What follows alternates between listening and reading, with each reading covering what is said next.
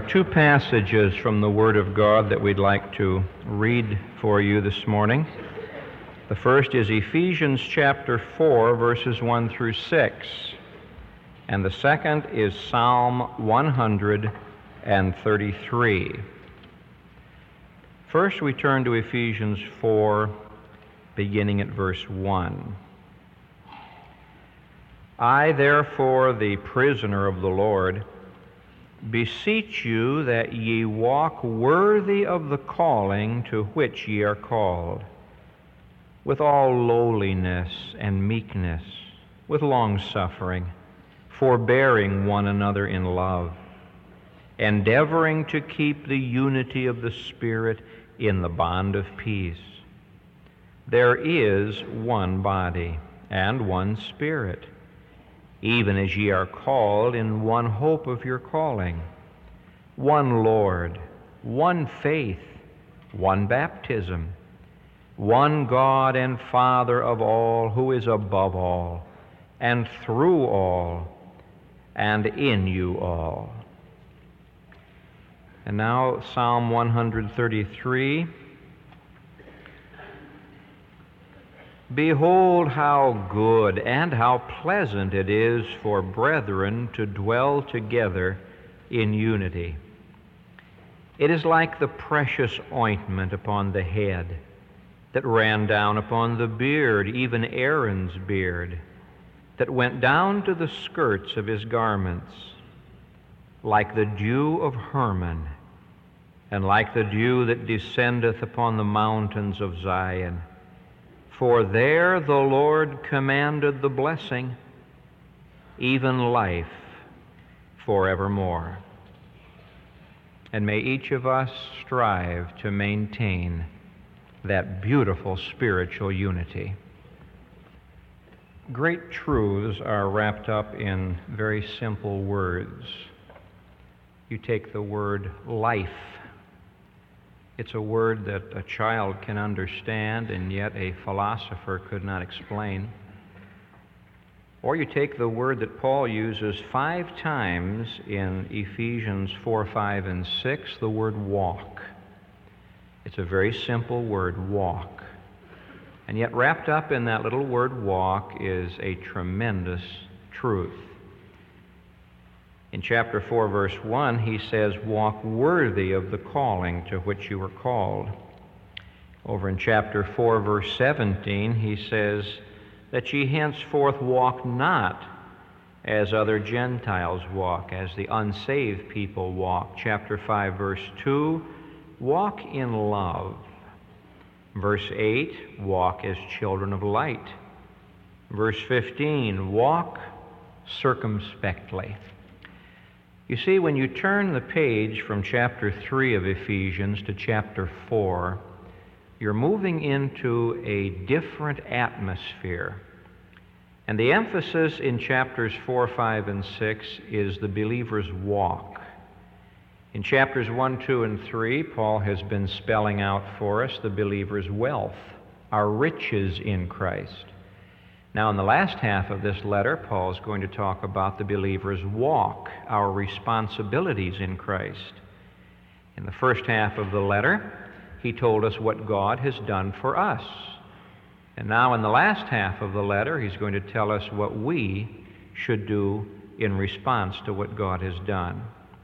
Many Christians are very happy to study doctrine, but when it comes to duty, that's quite something else. As the lady said to her pastor when she went out of the service, that would have been a great sermon except for all of those oughts at the end. I hope you won't feel that way. Whenever Paul wrote his letters, he wrote them in this balanced way.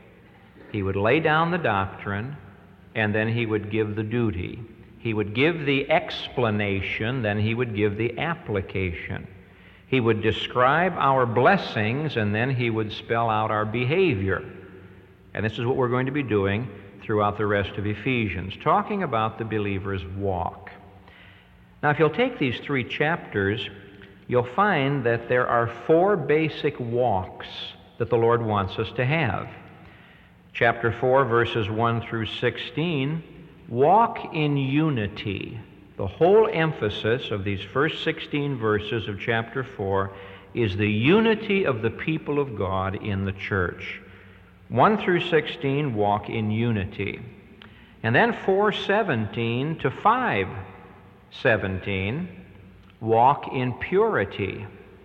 And here he's describing the difference in the life of the believer from the life of the unbeliever. Walk in unity, walk in purity. Then 518 through 69, we have walk in harmony. And there he starts talking to uh, husbands and wives, and parents and children, and masters and servants. Finally, when you get to the end of the letter, 610 through 24, he talks about walk in victory. And here he's explaining to us how we as Christians can fight the devil and the demonic powers in the world today. If I want to examine my Christian life, I think these four walks would make a good examination. Am I walking in unity? Am I walking in purity? Am I walking in harmony? Am I walking in victory? Now, the first walk that he deals with is walk in unity. Therefore, I, therefore, the prisoner of the Lord, beseech you that you walk worthy of the calling to which you are called, endeavoring to keep the unity of the Spirit in the bond of peace. I suppose some of you would have put walk in victory first. But I want you to know that unless you and I can walk together in unity as Christians, we're not going to have much victory in fighting the devil. Someone else says, well, it's far more important to talk about harmony in the home. I have noticed that people who have home problems often have church problems. If you can't walk with believers in the church, you're going to have a rough time walking with people at home. Somebody else says, well, the great need today is for purity. We live in this great city of Chicago, and there's so much pollution around morally and you ought to preach more about walk in purity. Well, Paul does talk about walk in purity. But before he talks about purity and harmony and victory, he talks about unity.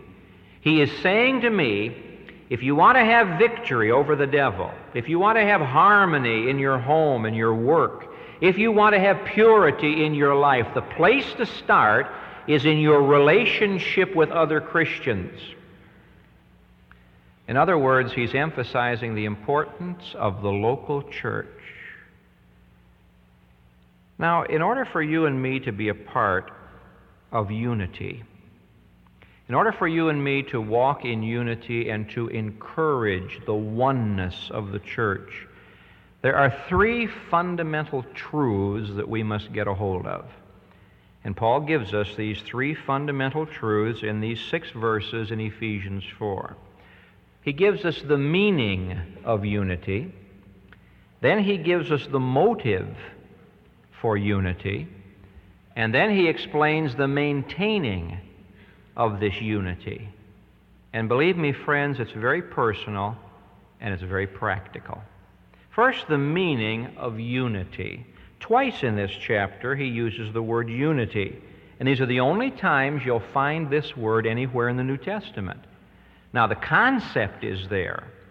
Paul wrote to the Corinthians and he begged them to get together and quit fighting each other. He wrote to the Galatians and told them to stop fighting and devouring one another. James wrote to some believers and says, What's causing wars and fightings among you? When Paul wrote to the Philippian church, he was begging two women, please to get along with each other. As you read your New Testament, you find this problem of disunity crops up almost everywhere. Our Lord had this problem with his disciples. They were constantly fussing over who was the greatest, who was going to have his way. What is the meaning of unity? Well, perhaps the best way to explain it is to tell you what it is not. Unity is not uniformity where everybody is alike. Now, there are some churches and some organizations that turn out what I call cookie cutter Christians. Everybody wears the same uniform, and everybody salutes in the same manner, and everybody talks in the same way. That is uniformity, and that's not what Paul's talking about. Unity grows out of the inner man. Uniformity comes from pressure on the outside. You do this or else. Unity comes from liberty and love. Uniformity comes from law and pressure. Now, unity is not uniformity. Unity is not something organizational. I must be careful here because I know some people who say, Well, Pastor, I don't believe in the organized church. And my answer is always, That means you believe in the disorganized church. Well, no, Pastor, what I'm saying is this the church is not an organization, the church is an organism. To which I reply, if an organism is not organized, it dies. My body is an organism, but it's also an organization. Each part has its place and each has a function to play. But unity is not organizational. The fact that we all have our names on the same line, unity is of the Holy Spirit. James says, as the body without the spirit is dead. The thing that organizes my body and energizes it is the spirit, the human spirit. Now, when the spirit leaves the body, the body begins to fall apart. When a body begins to decay, it's dead. And so it is with the church. The church is, is organized. Wherever Paul went, he organized local assemblies of believers. They had elders and deacons, and they were organized. But they realized that organization is not unity. Every once in a while, some pastor somewhere in the world writes to me and says, uh, Dear Brother Wiersbe, would you please send me a copy of your church constitution? Which I'm always happy to do.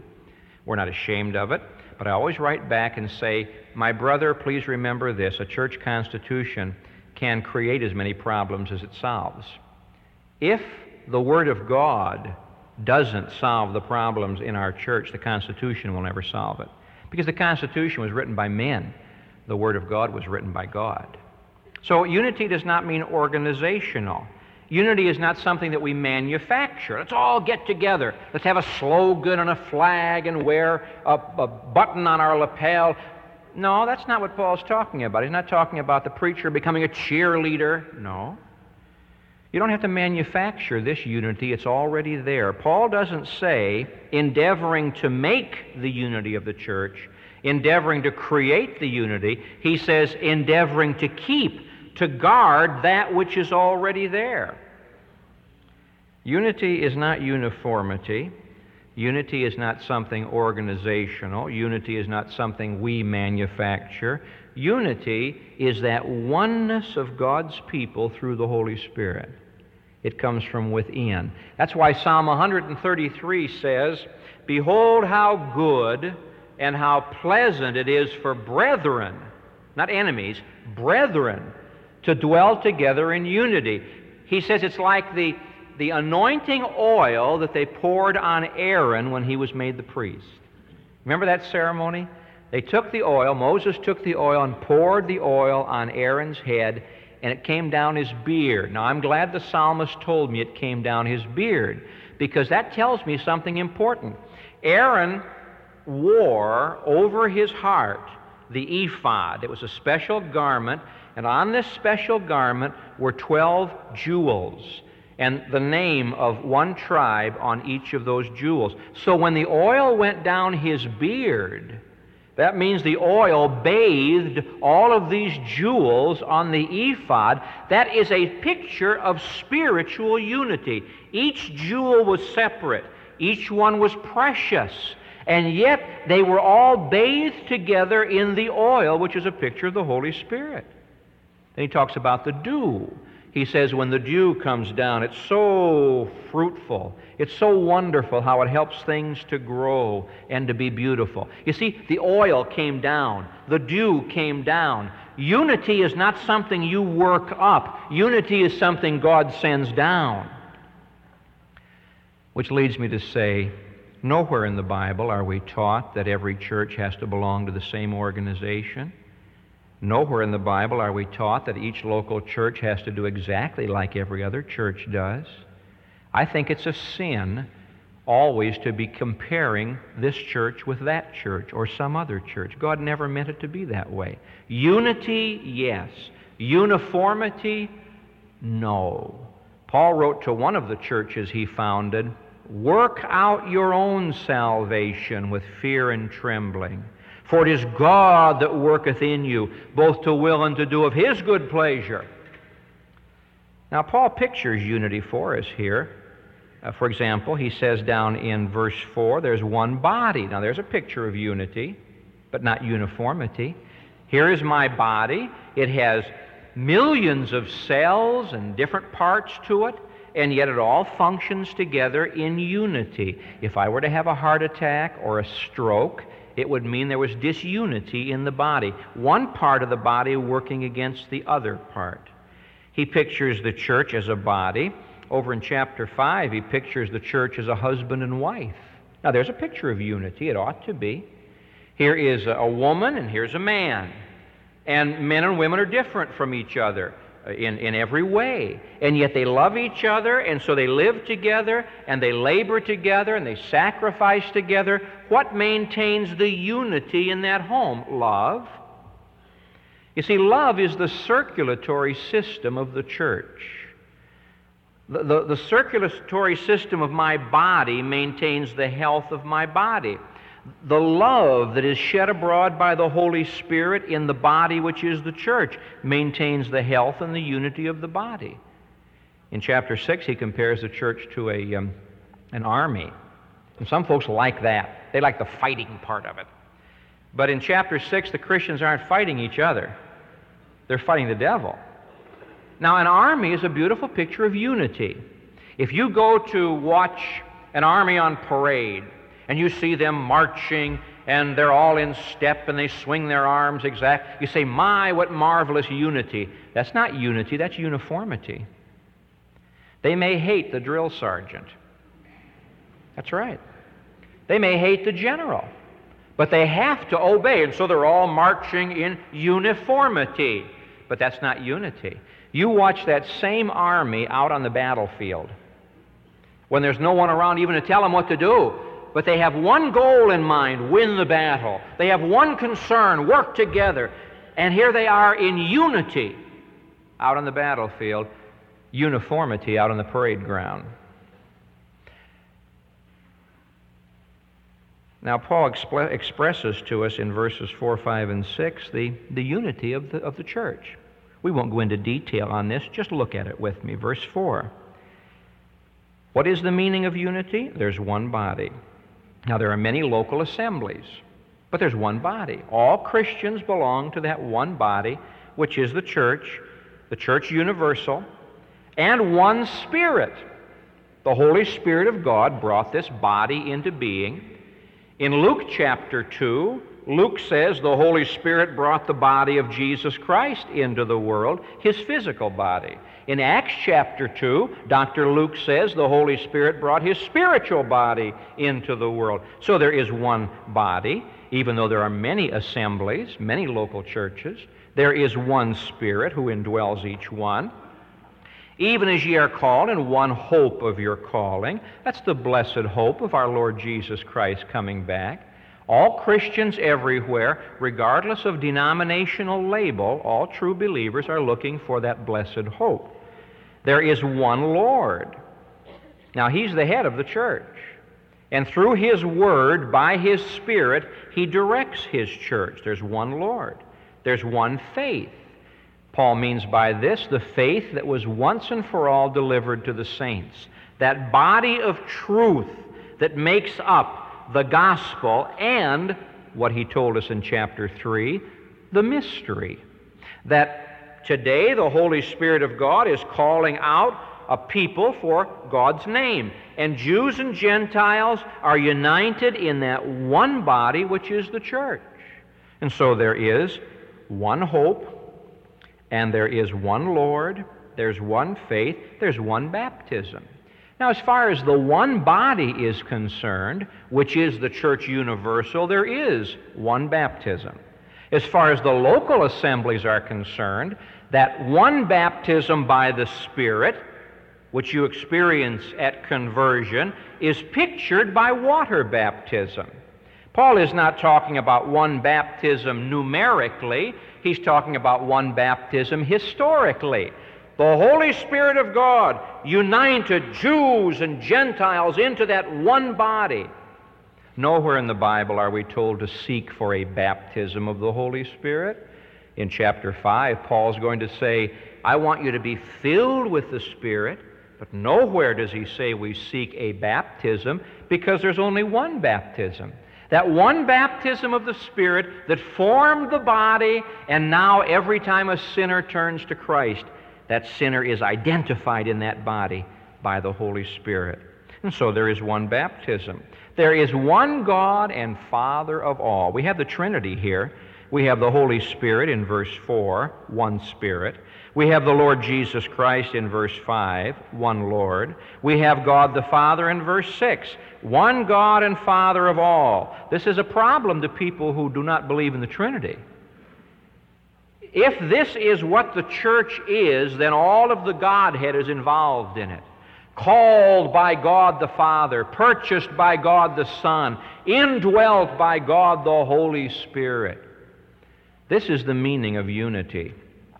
This means that whenever a Christian meets a Christian, he feels at home. This means that we are not uh, building walls of denominational labels, but we are uh, one in the Lord Jesus Christ. That is the meaning of unity. Now, it's obvious that the whole church around the world could never get together. This won't happen until the rapture. But we get together in local assemblies. And these local assemblies are patterned after the one body. So that when Paul is describing here, here's the one body, we as local bodies are to be led by the Holy Spirit, headed by God the Son, called by God the Father. That's the meaning of unity. Whenever I find a Christian who is sowing discord among the brethren, whenever I find a Christian who, for one reason or another, causes trouble, I wonder if he really understands what happened when he was saved. How that he was taken out of that life of fussing and fighting and hatred and variance and death and decay and destruction and put into that marvelous, wonderful, miraculous body, the church. Now, the second truth that Paul shares with us is the motive for unity. Why should you and I endeavor to keep the unity of the Spirit? Why not just go our own way? I had a letter a few days ago from a lady who had listened to a radio broadcast, and I appreciate when people write. And she said, uh, I don't believe in joining a local church. She said, I can sit home and watch television or listen to the radio or read my Bible. And I wrote back and I said, Madam, there is nothing you can tell me about the local church that I don't already know. I've been a pastor for 25 years. And I know my faults, and the church knows my faults, and I know the church's faults, but you know what? We love each other just the same. My family has faults. I have a lot of them. That's why they have them but we love each other just the same. And so I wrote and said, You'd better find yourself a local assembly because it can be awfully hard when there's uh, sickness and, and you're in the hospital to have a TV set or a radio come and pray for you and, and uh, try to encourage you. Now, we aren't against the gospel on radio or TV, but they don't take the place of the local assembly of God's people. Now, why should I, as a pastor, strive to maintain the unity of the church? Why should you, as members, as associates in the body of Jesus, uh, in the local body of, of, of, which is the church? Well, the word therefore tells us. I, therefore, the prisoner of the Lord. Therefore, because of all that God has done for us, because of what I have told you in chapters 1, 2, and 3 about the grace of God and the church, therefore maintain the unity of the Spirit. Now, may I review this for you? I hear people say, well, the secret of unity is love. It takes more than that, it takes intelligent love. Paul doesn't say, oh, just love each other. That's a part of it. He says, I want you to know what God has done. Duty is based on doctrine, responsibility is based on revelation, living is based on learning. And he says in chapters 1, 2, and 3, here is what God has done for you. Chapter 1, he says, God has called you, He saved you. Why? Well, if you look at chapter 1, verse 10, here's God's purpose that in the dispensation of the fullness of times, God might gather together in one all things in Christ. Chapter 1 Why has God done all of this for us? He has called us, He has blessed us, He has chosen us, He's adopted us. The Holy Spirit has indwelt us. He has sealed us. God the Son has redeemed us. He's forgiven us. Why has He done all this? Because He's gathering together all things in Christ. So His first application is since this is what God is doing, this is what you and I ought to be doing. God is gathering all things in Christ, chapter 1, therefore walk in unity. Now, in chapter 2, the first uh, 10 verses, he tells us how we were raised from the dead. We used to be rotting corpses, dead in sin. But he says, God has raised you from the dead. You're alive. Now get rid of these grave clothes. That's why over in chapter 4 he says, walk in purity. God is putting everything together, walk in unity. God has raised you from the dead. Get rid of the grave clothes. Walk in purity. The end of chapter 2, he talks about how Jesus Christ is reconciled. He's reconciled Jew and Gentile. Now, since God is in the reconciling business, walk in harmony. Chapter 3, he tells us about the power we have to defeat Satan. And so in chapter 6, he says, walk in victory. You see how it goes together? The Holy Spirit wrote this letter so beautifully. God's gathering all things in Christ. Walk in, heart, walk in unity. You've been raised from the dead. Walk in purity. You've been reconciled. Walk in harmony. You've been given power. Walk in victory.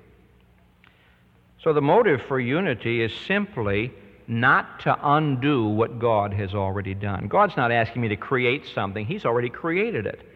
Paul doesn't say manufacture the unity. He says maintain the unity. It's already there. Our motive for unity is to work with God in cooperation with what He is doing. You see, God the Father called us. We should walk worthy of our calling. God the Son died for us. We should walk worthy of that. God the Holy Spirit lives in us we should walk as those who have been saved by the Lord Jesus Christ. Now, I'm going to read your mind at this point because somebody is saying down inside, but Pastor, you've not said a word about evangelism. Is it not the job of the church to get out there and win souls? It certainly is. And unity is a part of it. In fact, this is what Jesus prayed about. When you read that uh, high priestly prayer of our Lord Jesus in John 17, he has something to say about unity and evangelism. Here's what he says Verse 20 Neither pray I for these alone, but for them also who shall believe on me through their word. That's soul winning. That they all may be one. Now, not one big organization. As thou, Father, art in me, and I in thee that they also may be one in us. That's spiritual unity. Now, why? That the world may believe that thou hast sent me. Do you see it? You know, sinners don't want to get saved when they see Christians fighting each other. When I go visiting in the city of Chicago and unsaved people in the high rises say to me, Pastor, how come there are 50 different churches within 20 square blocks? Can't you Christians, uh, don't you agree now, I'm not talking about ecumenicity. I don't think the Lord ever meant for us all to get together in one big organization. I'm talking about spiritual unity. Friends, we're going to be together in heaven. It'd be nice if we'd start getting together and learning to love each other here. There'll not be any places to hide up in heaven when your enemy comes along. It's a hard thing, I know. But the motive for unity is to maintain what God has already done, which leads us to our third truth the maintaining of unity. How do we do it? Well, he tells us how. Verse 3 endeavoring. It's a hard job. This word endeavor means being diligent, sweating, trying hard, doing everything we can do. Doesn't mean sitting praying. Prayer is a part of it. Endeavoring means doing everything we can, being diligent to maintain this unity that God, is, God has already produced for us. Now, he tells us how we can do it. Watch it. Verse 2. Paul, how in the world can I, as an individual Christian, help to keep the unity of the Spirit? Well, it all begins with my attitude, with all lowliness and meekness. Lowliness, that's humility. Paul says, let each esteem others more important than themselves. If I go to church and my program and my ideas and my tastes are the important thing, then we'll have a fight. But if we get together and pray and have lowliness and meekness, meekness is not weakness, meekness is power under control. Long suffering, forbearing one another in love, endeavoring to keep the unity of the Spirit in the bond in, of peace. That little phrase, in love, forbearing one another in love. Notice that, in love. Look at verse 15 speaking the truth in love. Verse 16, the body edifying itself in love. In love.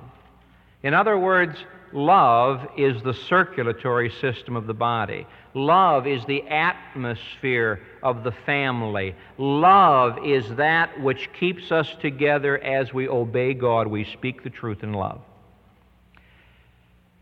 Sometimes somebody gets up and says, Now I'm going to say this in love, but it doesn't turn out to be in love. Oh, how we need this. How I need this.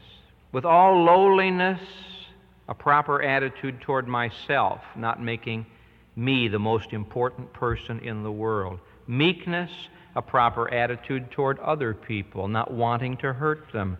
Long suffering, that word means long tempered, not having a short fuse. There's some people who have a very low boiling point. Forbearing one another, that means putting up with some things. They aren't important enough to fight about, so we'll just put up with it in love. Now, Paul's not telling us to sweep things under the rug. He's not telling us to whitewash sin. Oh, no. Speak the truth, but do it in love. Edify the church, but do it in love. Keep the unity of the Spirit, in the bond of peace. In other words, if I'm walking in the Spirit and you're walking in the Spirit, there's no reason why there can't be that unity. And so we maintain the unity by our daily lives. We can't separate our church life from our daily life. If I'm walking in the Spirit on Monday and on Tuesday and on Wednesday, when I come to church on Wednesday night, I'll be a part of the unity of the Spirit. If I'm not walking in the Spirit, I'll be a part of the problem and not a part of the, part of the answer. I suppose James is the one who tells us best what this is all about over in James chapter 3. And I'll not read this whole passage, it would be worthy of our hearing it. But James chapter 3, he puts it this way Verse 13 Who is a wise man endued with knowledge among you? Let him show out of a good life his works with meekness of wisdom. That's not how much Bible he knows, it's how much Bible he lives. That's the important thing. But if ye have bitter envying and strife in your hearts, that's where it always starts. Somebody comes to a meeting, he's got something that's chewing at him down inside. If you have bitter envying and strife in your hearts, glory not, lie not against the truth. This wisdom descendeth not from above, it's earthly, that's the world. Sensual, that's the flesh. Devilish, that's the devil. Wouldn't you hate to have the world and the flesh and the devil giving you your wisdom to run a business meeting? For where envying and strife are, there is confusion and every evil work. That's why churches split. That's why people get mad and say, I'm going to a different church. But the wisdom that is from above is first pure, then peaceable. See, it's not peace at any price. First pure, then peaceable, gentle, easy to be entreated, full of mercy and good fruits, without partiality, without hypocrisy. And the fruit of righteousness is sown in peace by them that make peace. Now, you don't sow fruit, you sow seed. But the fruit of righteousness, like the fruit of the Spirit, has seeds in it for more fruit. And this is what Paul's talking about. Paul is saying that you and I are either going to be peacemakers or troublemakers. We're either going to be a part of the problem or a part of the answer. It's up to us to decide. But we had better be a part of the answer. We'd better be peacemakers because if we're troublemakers, we are working against the very thing that God is doing in this world. What's God doing? Gathering everything together in Christ. You're either gathering or you're scattering. And one thing that God hates, He names this over in the book of Proverbs. One thing God hates is those who sow discord among the brethren. On March 11th, 1830, it's a long time ago, a little 10 year old girl was doing her homework. Her tutor was watching her, and they handed her a book, and her lesson that day was uh, the monarchy of Great Britain. And she was sitting there looking at the book and tracing the chart of the kings and queens of England. And all of a sudden, when she looked at the chart, she realized that she would be the next queen of England. It was young Victoria. And she started to cry.